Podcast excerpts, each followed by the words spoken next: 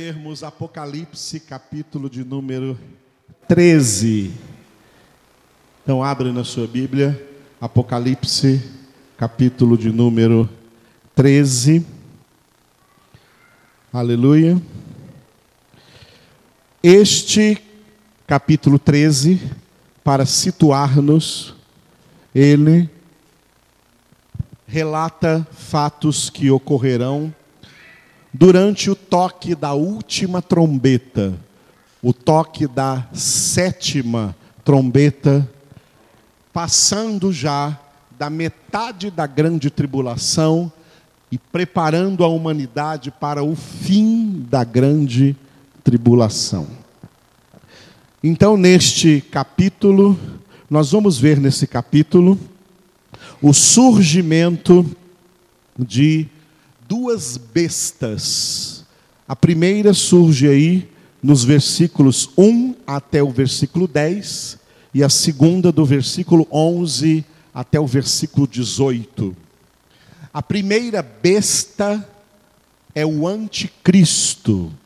Será um homem, um homem dentro da grande tribulação, tá? Um homem aí dentro da grande tribulação. Nós vimos no capítulo 12 o próprio Satanás na figura do dragão. Uma das artimanhas do diabo é tentar imitar Deus. O diabo conheceu a Deus lá no céu, quando ele era um anjo. E ele sabe que Deus é uno em essência, um só Deus, mas trino em personalidade, três pessoas. O diabo conhece muito bem o Pai, o Filho e o Espírito Santo. E o diabo, na sua obra apocalíptica, aqui, dentro da grande tribulação, ele vai tentar imitar as três pessoas da Santíssima Trindade. O dragão, que nós lemos no capítulo 12, Satanás, ele tenta imitar o pai. A primeira besta que surge no capítulo 13 é o anticristo. E como Cristo foi encarnado em um homem, um ser humano, o anticristo será um homem, um ser humano se passando por Cristo e que no início da grande tribulação será recebido como se fosse o verdadeiro Cristo. Só quem é de Deus vai saber que ele é falso. Imitando Cristo. E a segunda besta que aparece aqui, no capítulo 13, que nós vamos ler a partir do versículo 11, a segunda besta não é um homem, é um elemento espiritual porque essa segunda besta ela vem tentando imitar o Espírito Santo. A segunda besta é um elemento espiritual, é uma entidade espiritual que vai operar o sucesso do que já tem sido preparado na história, inclusive nos nossos dias de hoje, do que se chama de ecumenismo, a união de todas as religiões da terra em um só propósito. Um só propósito: servir a primeira besta, servir o anticristo e, através de servir o anticristo, servir a Satanás. As religiões do mundo, todas as religiões da terra, se unirão e já estarão bem unidas dentro da grande tribulação, formando esta segunda besta e levando as pessoas a adorar a primeira besta, que é o anticristo. Essa será, dentro da grande tribulação, a maior obra de Satanás desde que ele conseguiu infectar a humanidade com o pecado. Ele sabe que essa é a última cartada que ele vai dar, porque depois disso, essas duas bestas na guerra do Armagedon, no fim da grande tribulação, essas duas bestas serão lançadas no lago de fogo e de enxofre, e o dragão, Satanás, será aprisionado por mil anos para o reino milenar de Cristo. E depois desses mil anos, ele também será lançado no lago de fogo e de enxofre. Então é isso que, eu, que vocês vão ler aqui comigo no capítulo 13, para se situarem, amém?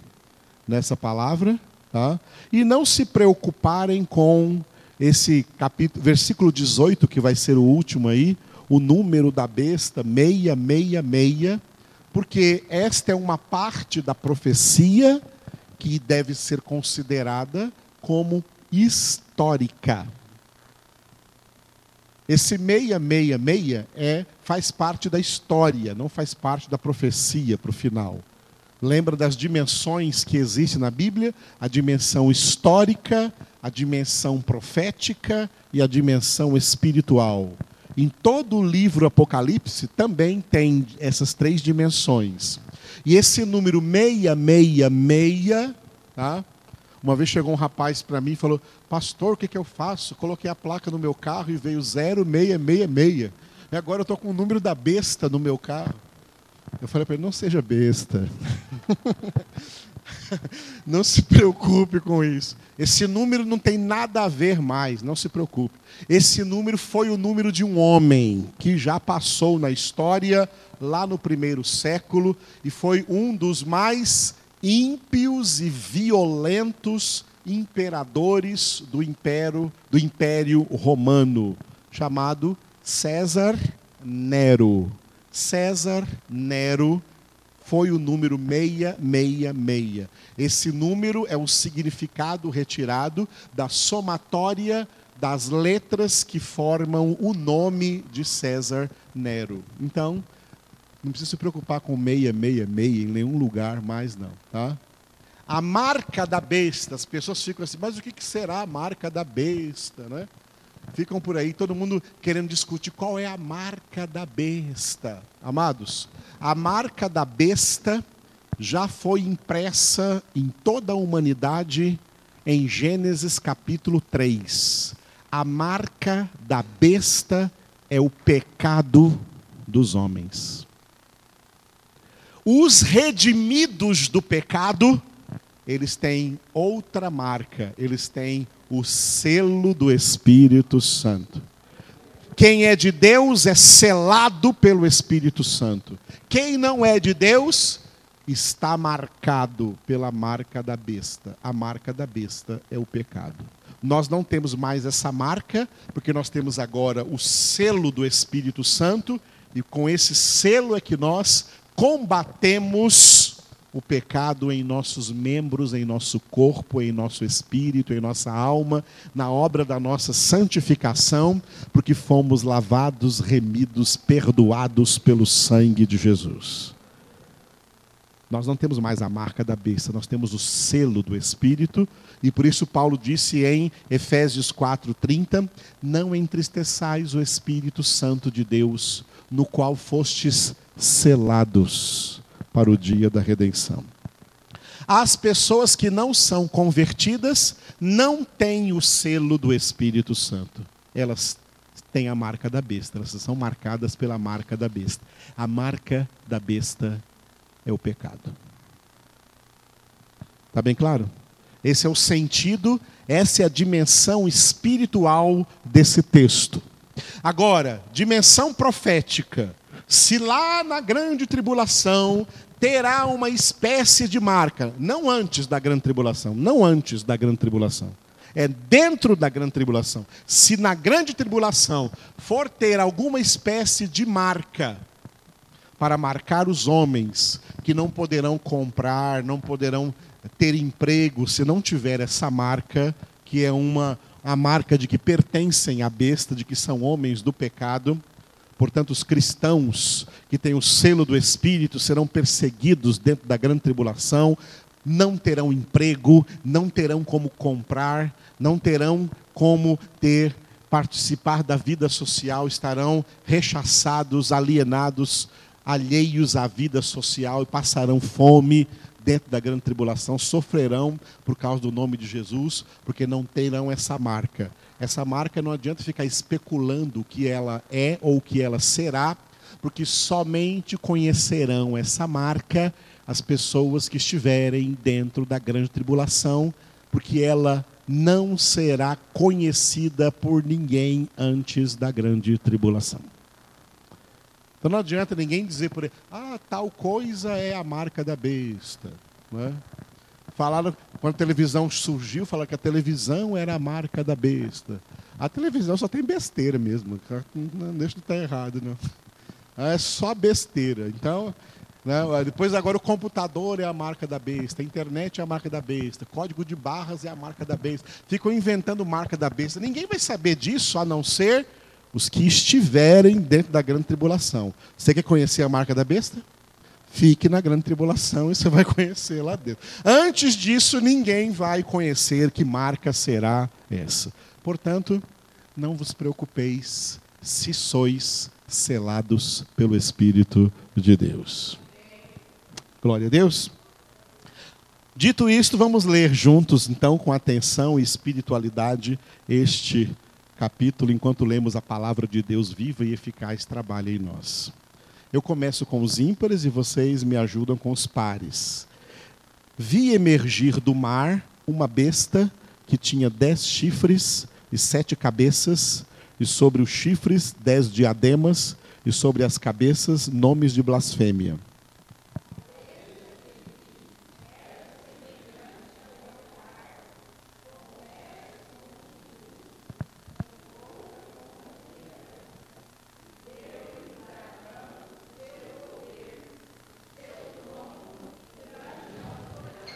Então vi uma de suas cabeças como golpeada de morte, mas essa ferida mortal foi curada, e toda a terra se maravilhou seguindo a besta.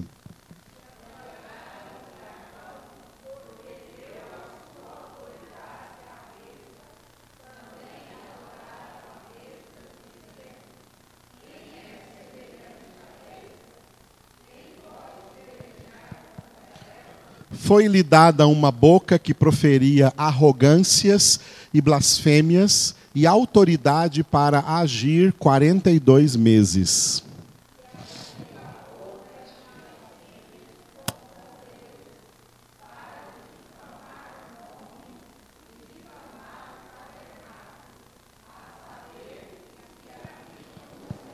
Foi-lhe dado também que pelejasse contra os santos e os vencesse.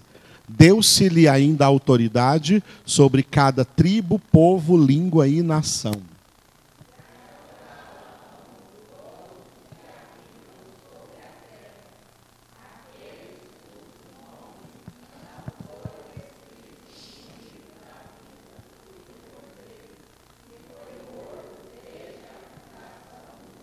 Se alguém tem ouvidos, ouça.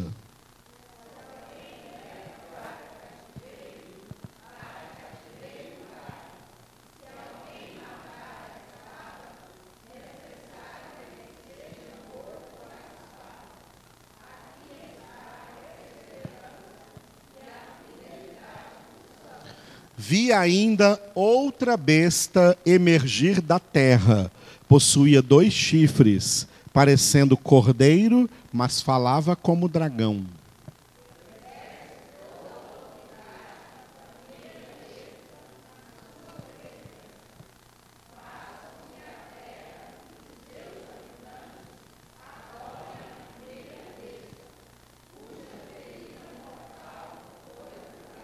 Também opera grandes sinais de maneira que até fogo do céu faz descer a terra diante dos homens.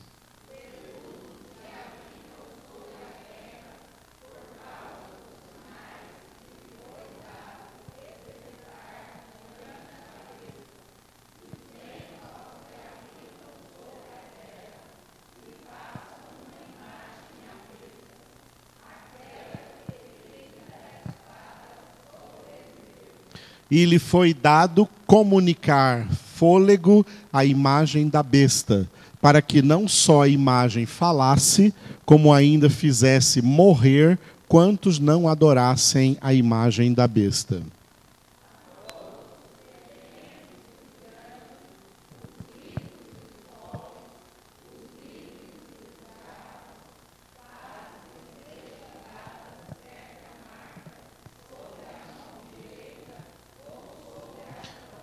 Para que ninguém possa comprar ou vender, senão aquele que tem a marca, o nome da besta ou o número do seu nome.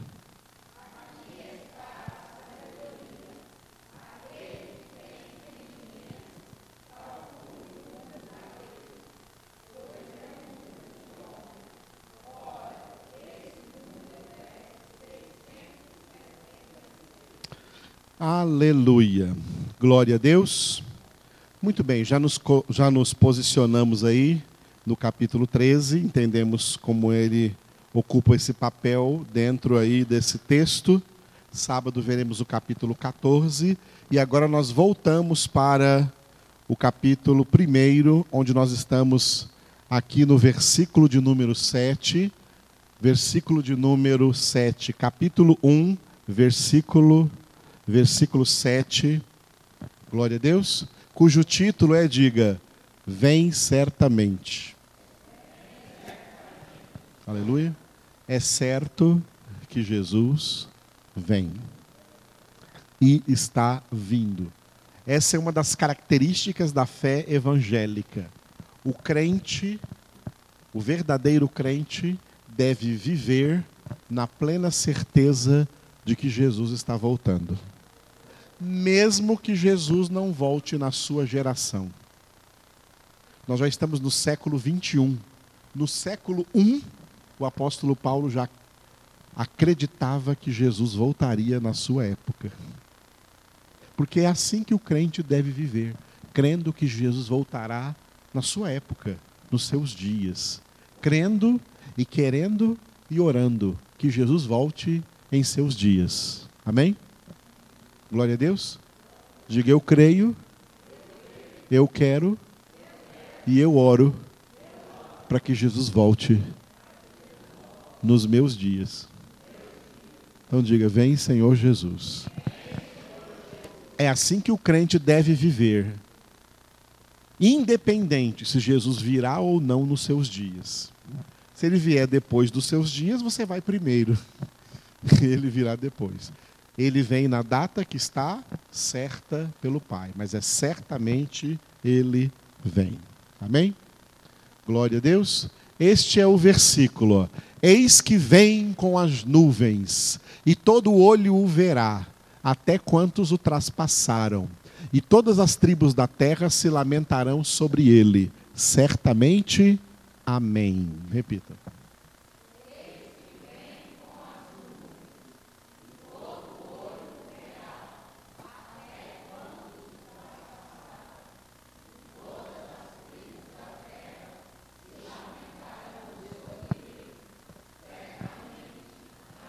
Glória a Deus. Esse versículo ele tem vários elementos que devem ser colocados no seu devido lugar. Vamos ver um por um deles. Primeiro, diga lá, só a primeira frase, ó. Eis que vem com as nuvens. Esse é o início do versículo. Esse início desse versículo vai se cumprir, diga, no início da grande tribulação. Jesus vem sobre, vem com as nuvens e sobre as nuvens no início da grande tribulação. Eu já falei para vocês que a segunda vinda de Jesus ocorrerá em duas etapas. A primeira etapa no início da grande tribulação, a segunda etapa no fim da grande tribulação. Ele vem com as nuvens no início da grande tribulação, conforme Paulo escreveu em 1 Tessalonicenses, capítulo 4, versículos 16 e 17. Leiam comigo. Porquanto o Senhor mesmo, dada a sua palavra de ordem, ouvida a voz do arcanjo e ressoada a trombeta de Deus, descerá dos céus e os mortos em Cristo ressuscitarão primeiro. Depois nós, os vivos, os que ficarmos, seremos arrebatados juntamente com eles entre nuvens para o encontro do Senhor nos ares. E assim estaremos para sempre com o Senhor. Então Jesus vem sobre as nuvens e só verão Jesus os ressuscitados e os arrebatados. Terão uma congregação com Jesus, tá? Uma congregação com Jesus sobre as nuvens. As pessoas que continuarem na terra, que não forem arrebatadas, não verão Jesus sobre as nuvens aí no início da grande tribulação.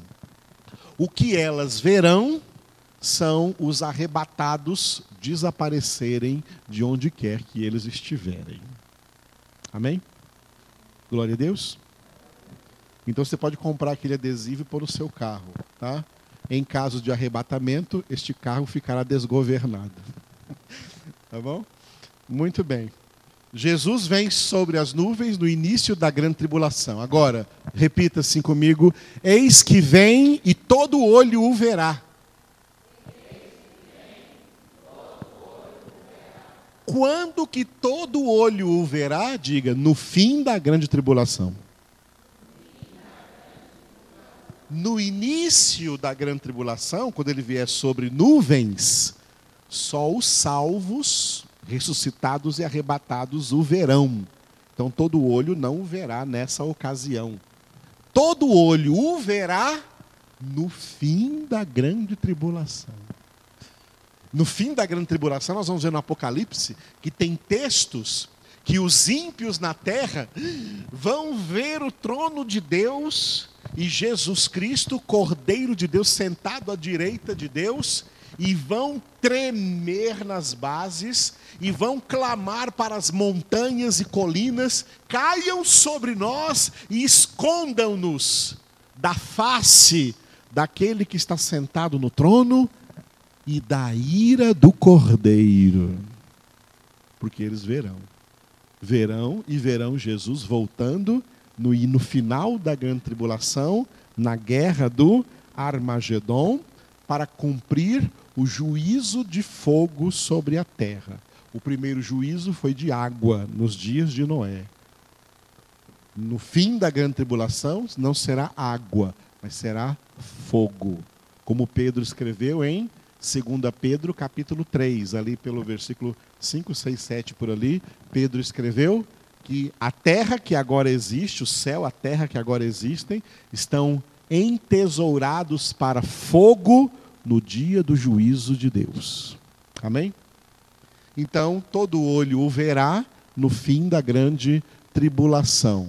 Jesus disse isso, Mateus 24, versículos 29 e 30. Vamos ver Jesus confirmando isso que eu acabei de falar? Leiam comigo. Logo em seguida a tribulação daqueles dias, o sol escurecerá, a lua não dará a sua claridade, as estrelas cairão do firmamento e os poderes do céu serão abalados. Então aparecerá no céu o sinal do Filho do Homem. Todos os povos da terra se lamentarão e verão o Filho do Homem vindo sobre as nuvens do céu com poder e muita glória. É aí que todo olho o, o verá. Amém? E quando será isso? Olha lá. Em seguida a. Ou seja, no fim da grande tribulação. Encerrando a grande tribulação. Continuando nesse versículo de Apocalipse, então, ó, Agora, terceira parte do versículo, diga depois de mim: Eis que vem e todo olho o verá, até quantos o traspassaram. Repita.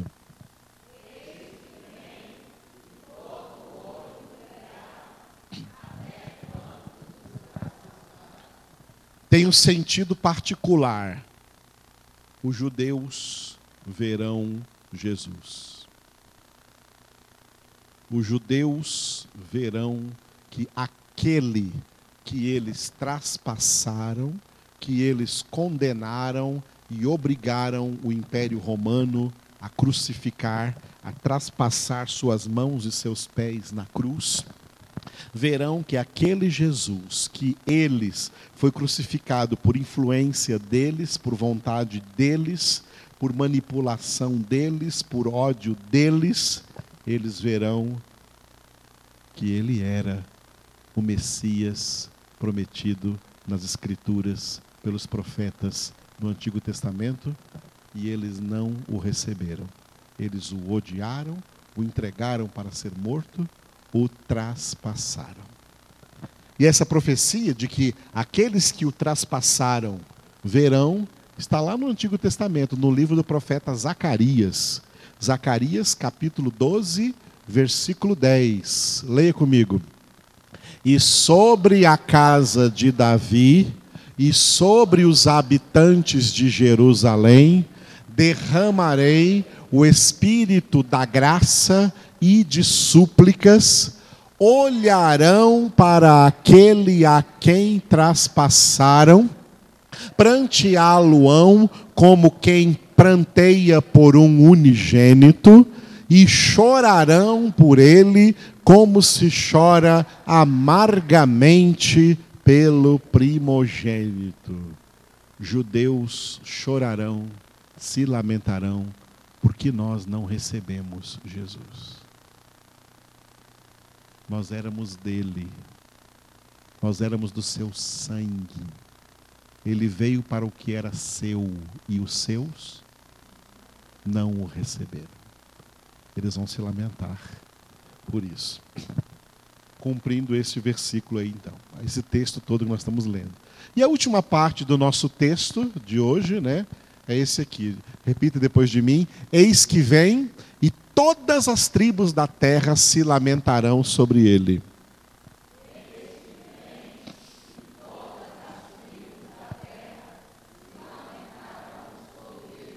Ou seja, não somente os judeus que o traspassaram o verão e se lamentarão, mas também todas as nações da terra se lamentarão. Os brasileiros se lamentarão. Por que, que eu fiquei pulando o carnaval e não fiquei adorando Jesus? Por que, que eu fiquei seguindo o time de futebol, idolatrando o time de futebol e não adorei Jesus? Por que, que eu persegui o Evangelho, odiei o Evangelho, odiei igrejas, odiei crentes, odiei pastores, odiei pessoas que me pregaram a verdade, porque o que eu queria era me divertir? Eles se lamentarão pelo seu mundanismo, pelo seu secularismo, eles se lamentarão pelo seu satanismo, porque se deleitaram em servir e adorar a Satanás e não ao Senhor Jesus. Esse povo vai se lamentar.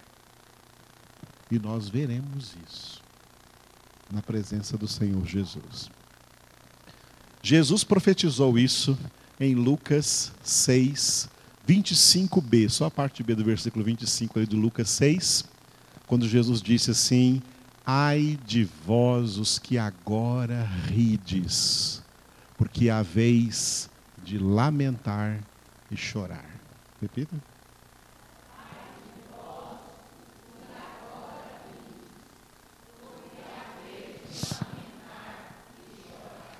O significado desse riso os que agora riem é a alegria do mundo. Tá? Ou, no plural, as fugazes, falsas, ilusórias, mentirosas, enganosas alegrias seculares, alegrias mundanas, alegrias do mundo, alegrias frívolas. Porque a verdadeira alegria só é produzida pelo Espírito Santo. Uma das nove características do fruto do Espírito é a alegria espiritual. Quem tem a alegria espiritual não vê graça nenhuma nas alegrias do mundo.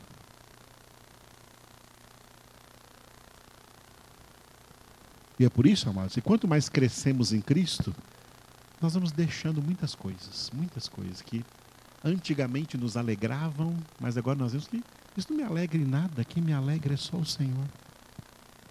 Quem me alegra é só o Senhor.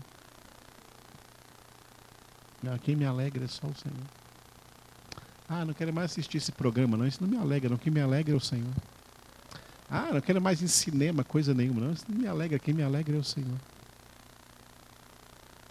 À medida que crescemos espiritualmente, o Espírito Santo é fazendo com que as coisas do mundo que antes nos alegravam, a gente não veja mais graça alguma nessas coisas. Que chatice, que coisa ruim. Isso não presta.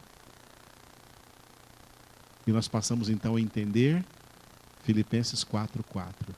Alegrai-vos sempre no Senhor. Outra vez digo, alegrai-vos. Só vai para o céu aquela pessoa que a sua alegria é o Senhor. Nada mais e ninguém mais. Porque se você tirar o Senhor da sua vida, nem ninguém dos seus entes queridos vai ser alegria suficiente para você. Ninguém da sua família vai trazer alegria suficiente para você. Não tem alegria suficiente para nós no mundo. Que nos alegra é o Senhor. Este texto, que faz parte do Sermão da Montanha, que Lucas, né, Lucas, que não estava no Sermão da Montanha, ele escreveu um evangelho é, ouvindo reportagens, né, entrevistando testemunhas oculares que estiveram com Jesus. Ele colocou um contraste das coisas que Jesus falou no Sermão da Montanha. Mateus, que era um apóstolo de Cristo e provavelmente estava no Sermão da Montanha, ouviu, ele ouviu Jesus dizer assim: Benditos os que choram, porque serão consolados. Mas Lucas, né? E sob a mesma inspiração do Espírito Santo de Deus, por isso isso é palavra de Deus, Lucas colocou o contrário. Colocou benditos os que choram, porque serão consolados, mas colocou também o oposto, que está implícito. Ai de vós, os que agora rides, porque vos lamentareis e chorareis. Porque benditos os que choram, o que nos faz chorar. Sabe o que, que nos faz chorar? Que está aí dentro desses benditos os que choram. O que nos faz chorar é a existência do nosso pecado ainda dentro de nós. E nós choramos durante o processo da nossa santificação. Nós choramos enxergando que ainda há pecado em nós e clamamos pela misericórdia do Senhor. Mas nós seremos consolados, porque na glória não teremos mais nenhum pecado dentro de nós. Os que agora riem são aqueles que não sentem que tem pecado dentro deles. Eles acham que não tem pecados. E até se irritam se você pregar para eles que eles têm pecados. Eles não sentem o pecado. O homem não tem consciência do seu pecado, porque só quem convence o homem do pecado é o Espírito Santo. E nós que fomos convencidos pelo Espírito Santo, choramos por causa da nossa condição pecaminosa e queremos nos livrar dela. Você não quer se livrar do seu pecado agora mesmo? Ai, Jesus. As más inclinações ainda grudadas em nossa alma e nós temos que enfrentar uma luta interna. Hebreus 12, 4. Na vossa luta contra o pecado, ainda não tendes resistido até o sangue. Até a morte estamos lutando contra o pecado e essa luta verte lágrimas. lágrimas que as pessoas do mundo não têm. Eles não choram por esse, por esse motivo, porque eles não enxergam pecado nenhum dentro deles. Eles não têm, eles não são convencidos de pecado. Então eles riem. Aí de vós que agora rides. Porque vai chegar a hora que vocês vão se lamentar e chorar. Mas benditos vós que agora choram, chorais, porque havereis de ser consolados. Com a plenitude da santidade que nós encontraremos em Deus. É por isso que nem olhos viram, nem ouvidos ouviram, nem o coração humano imaginou o que Deus tem preparado para aqueles que o amam. Uma das coisas que nós não nem imaginamos como será é como como nós seremos sem nenhum pecado. Nós não vamos nem nos reconhecer, meu Deus, ó, não tem nenhum pecado mais agora dentro de mim. Não tem nenhum pensamento mal mais na minha mente, não tem nenhum desejo maligno mais na minha alma, não tem mais vontade nenhuma de pecar, não tenho mais nenhuma inclinação para o pecado. Eu sou o santo do Senhor. O Senhor me presenteou com a sua santidade. É uma realidade que hoje nós não conseguimos imaginar como seremos sem esse maldito pecado incrustado na nossa alma. Por isso choramos, mas seremos consolados. Isso que agora riem, porque acham que não tem pecado, tem que aproveitar a vida. Tá? Se lamentarão e chorarão eternamente no lago de fogo e de enxofre, onde haverá choro e ranger de dentes, porque sentirão a malignidade do seu pecado por toda a eternidade. Por toda a eternidade sentirão o quanto são pessoas ruins, pessoas malignas, pessoas más, ganhando o justo castigo pelo seu pecado, porque não teve Jesus Cristo como seu redentor, como seu salvador. Amém, queridos? Assim nós encerramos hoje o versículo 7, tá? Versículo 7 do capítulo 1. Então, no sábado veremos o capítulo, o versículo 8 do capítulo 1 de Apocalipse. Mas não é bom a gente meditar em cada uma dessas coisas? Não dá para passar batido no meio de tantas coisas importantes.